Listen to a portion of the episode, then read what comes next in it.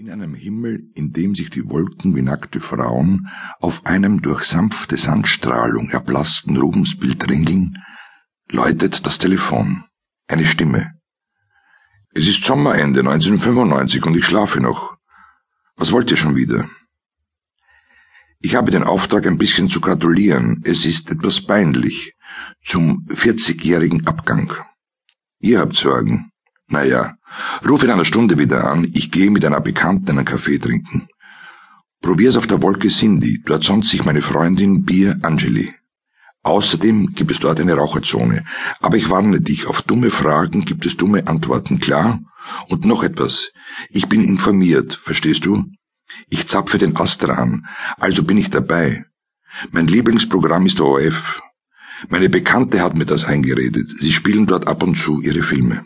Klick, Schluck, Schweigen, aus. Eine Stunde später. Die Raucherwolke? Moment, ich verbinde sie mit Jimmy. Hallo, also was hast du da unten gemacht in der letzten Stunde? Ich habe gemalt, bin aber nicht fertig geworden, die Farbe trocknet nicht.